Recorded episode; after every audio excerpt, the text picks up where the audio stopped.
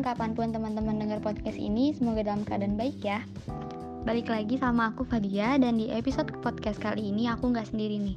Aku ditemenin sama dua rekanku, ada Delven dan Rizka. Halo. Halo Fadia.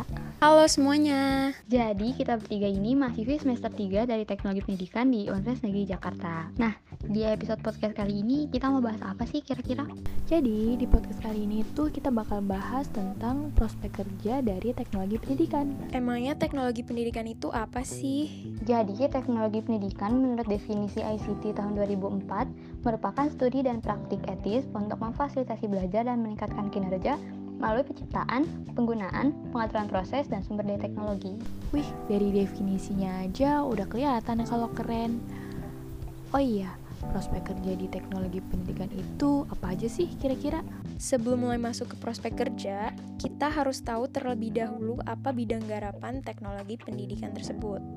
Menurut EICT tahun 1994, bidang garapan teknologi pendidikan mencakup lima bidang, di antaranya adalah yang pertama, pemerintahan. Yang kedua, kesehatan.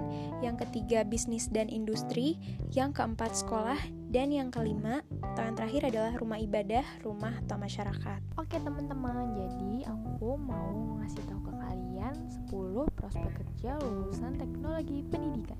Yang pertama, lulusan teknologi pendidikan bisa bekerja di stasiun televisi. Yang kedua, lulusan teknologi pendidikan tentunya juga bisa menjadi guru karena gelar yang didapatkan saat kalian lulus nanti itu adalah sarjana pendidikan.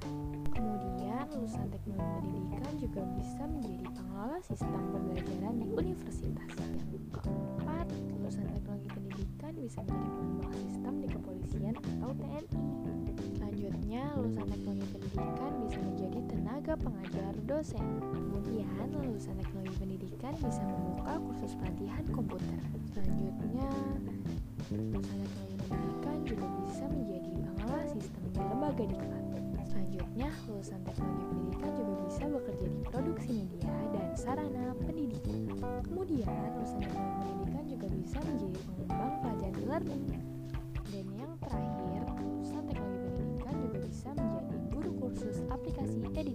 Nah, itu dia teman-teman sedikit gambaran dari prospek kerja di teknologi pendidikan. Keren-keren banget kan? Dan masih banyak lagi loh prospek kerja lainnya. Oh iya, sekian episode podcast kali ini. Terima kasih ya sudah mau mendengarkan. Bye!